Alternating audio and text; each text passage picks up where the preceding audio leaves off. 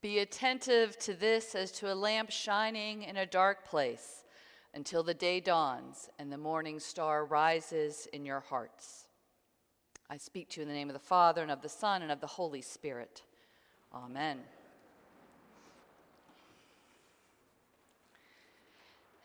This is a weighty Sunday, the last Sunday after the Epiphany, the last Sunday of the season focused on the revelation of Jesus' true nature as the Messiah, Son of God we feel the calendar page about to turn from a season of joy towards a season of repentance and fasting and sorrow.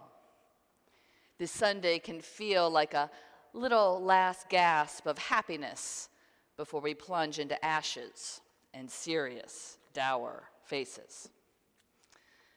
Now, this transition from Epiphany to Lent wasn't always quite so stark. Our last prayer book eased us into Lent, turning from Sundays after the Epiphany to the pre Lenten season for the three Sundays before Lent. They were called Septuagesima, Sexagesima, and Quinquagesima Sunday, which is today.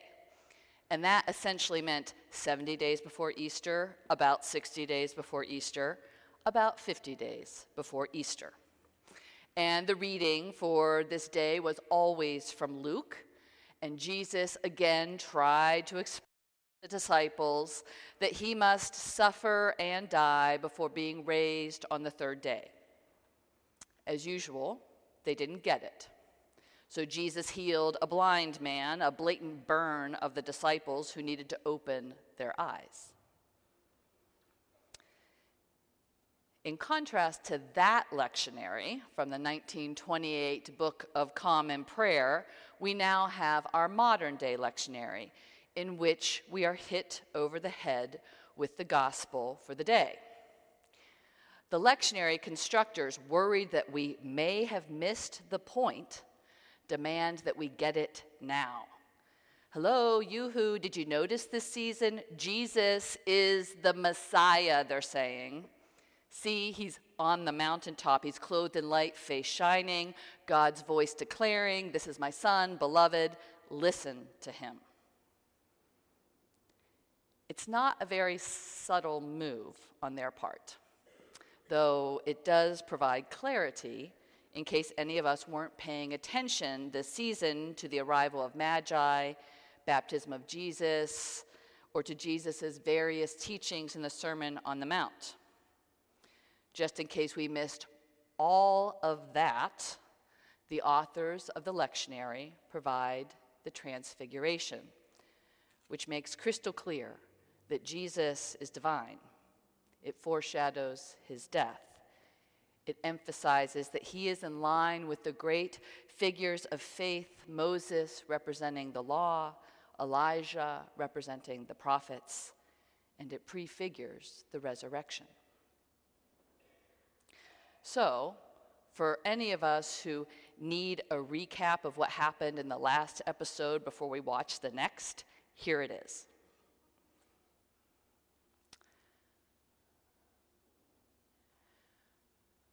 But just what does this moment of revelation, of transfiguration on a mountaintop, have to do with us? We, we who live in a world of scientific fact, a world pretty suspicious of visions.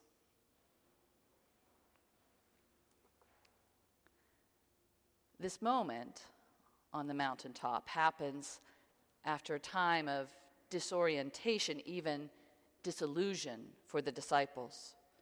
Just six days before this, Jesus asked disciples, Who do you say that I am? And Peter responds quickly, rightly, You are the Messiah, the Son of the living God. And Jesus rewards his faith by declaring him the rock upon which he would build the church.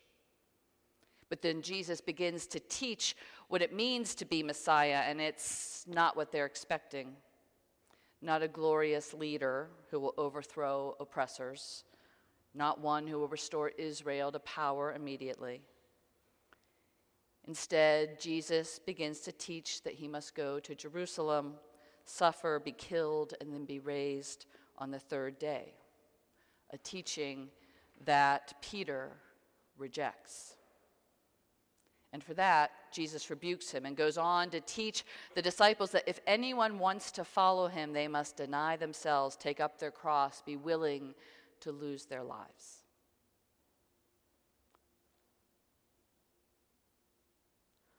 They must have been afraid and confused. I can only imagine that they began to doubt, wondering if they've been following the right person, hoping he's got it wrong. For surely this is not what a Messiah is. Surely their reward for following him isn't losing their lives, a cross. In the midst of that doubt and fear, Jesus leads Peter, James, and John up a high mountain where they get the kind of clarity, the kind of divine experience that many of us long for.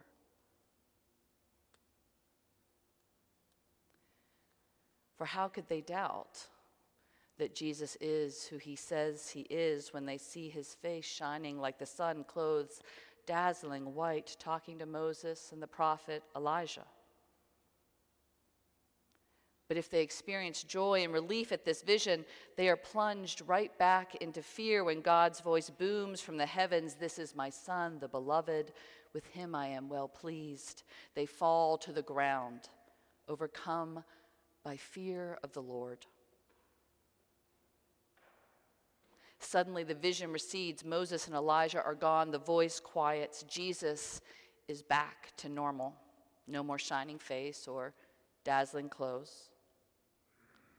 Leaning down, Jesus touches them, saying, Get up.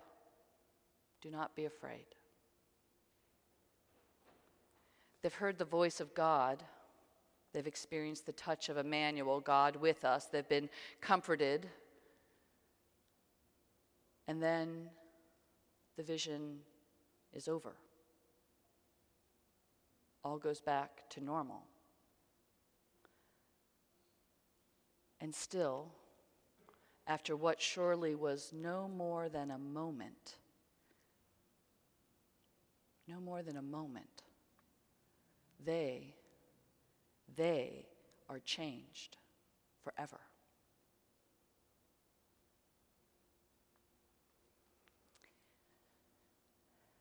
And sometimes, most of the time, that's all we get.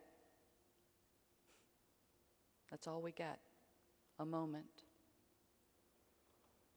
We get a moment while at prayer or during Mass or while caring for a loved one who needs us, or during something achingly beautiful, music we love, a painting that draws us in, time in the glories of nature. And in a moment, just for a moment, we know with all our being that God is true. God is love. All shall be well we are not alone.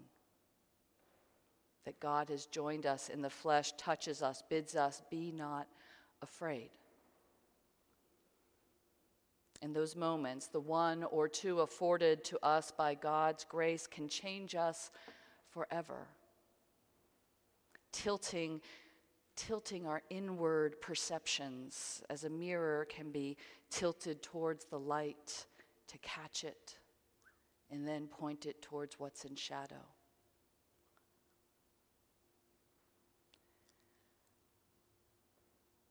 That might not seem like much given how hard life is, the sorrows we must face, the chaos and the violence of our world, but it is enough.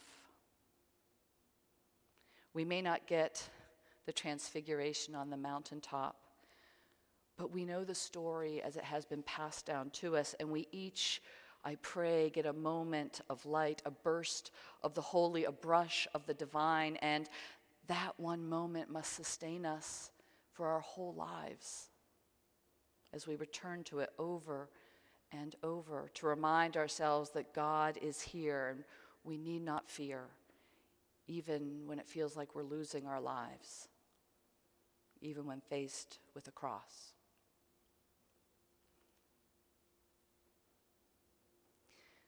Sometimes it won't sustain us and we'll forget it, just as Peter let go of this mountaintop moment as he denied Jesus three times. Yet today, today we heard from one of his letters where he remembers this moment, the transfiguration, and he commends it as a reason for his faith. He writes that he and other disciples are not sharing myths or made up stories because they heard the voice of God say, This is my son, my beloved. And that moment sustains his faith. And now he shares that moment so that others, we might believe too, might have hope too.